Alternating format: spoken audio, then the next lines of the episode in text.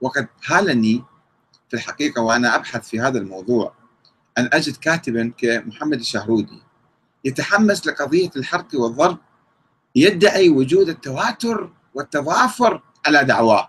هذه روايات متواترة متضافرة. كيف؟ يعني ماذا يعني التواتر؟ ماذا يعني التضافر؟ من أين جئت في هذا التواتر؟ ويستشهد بكتاب الملل والنحل لأبي الفتح الشهرستاني الذي ينقل عنه أنه يقول أن عمر ضرب بطن فاطمة عليه السلام يوم البيعة حتى ألقت الجنين من بطنها. صار إضافة جديدة أخرى. وكان يصيح أحرق دارها بمن فيها. هذا من ينقل القصة اللي يعتبرها متواترة ومتضافرة؟ محمد الشهرودي معاصر هو الآن. وعندما راجعت الكتاب متعجبا ومستغربا وجدت الشهرستاني يقذف إبراهيم بن سيار النظام المعتزلي. اللي في القرن الثالث.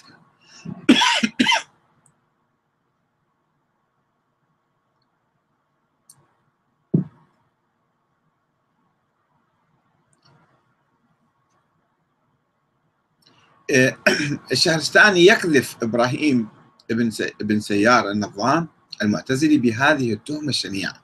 لا أنه هو من يقول بها بعد أن يتهمه أيضا بالرفض. يقول هذا النظام كان يقول كذا كذا. ويعدد مثالبه فيقول ما نصه الحادية عشرة ميله إلى الرفض ووقيعته في كبار الصحابة. قال أولا لا إمامة إلا بالنص والتعيين ظاهرا مكشوفا. وقد نص النبي صلى الله عليه على علي رضي الله عنه في مواضع. وأظهر إظهارا لم يشتبه على الجماعة إلا أن عمر كتم ذلك. وهو الذي تولى بيعة أبي بكر يوم السقيفة.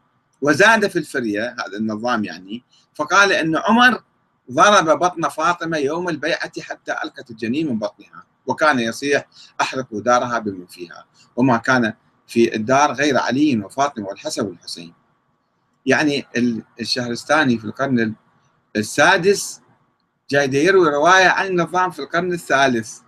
يقول أنه يقول كذا وكذا. من أين جئت بهذا الكلام يا شهرستاني؟ من أين جاء النظام؟ وأين كتب ذلك؟ هذا يعني ما حد يبحث خلص الشهرستاني هو روى كأنه الرواية هذه.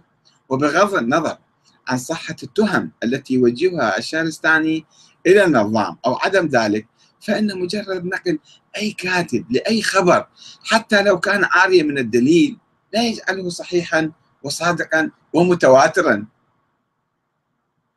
والعجيب من بعض المؤرخين الذين يأتون بعد قرون ويرددون قصصا أو تهما لا أساس لها من الصحة مثل الصفدي الذي جاء في القرن السابع الهجري. وردد تلك التهم الغريبة ضد النظام في كتابه الوافي بالوفيات دون دليل ولا سند. والأعجب منه أن يأتي آخرون فيجعلون أقواله حجة فيما يذهبون فيصدقون تلك التهم الباطلة. التي لا أساس لها من الصحة. ويجعلون منها دليلا لاتهام خيار الصحابة وعظمائهم مثل الخليفة الراشد عمر بن الخطاب رضي الله عنه. لاحظوا كيف تتطور؟ يعني عند حتى المؤرخين من قرن إلى قرن. من القرن الثالث القرن الرابع القرن السابع. روايات إشاعات تتطور.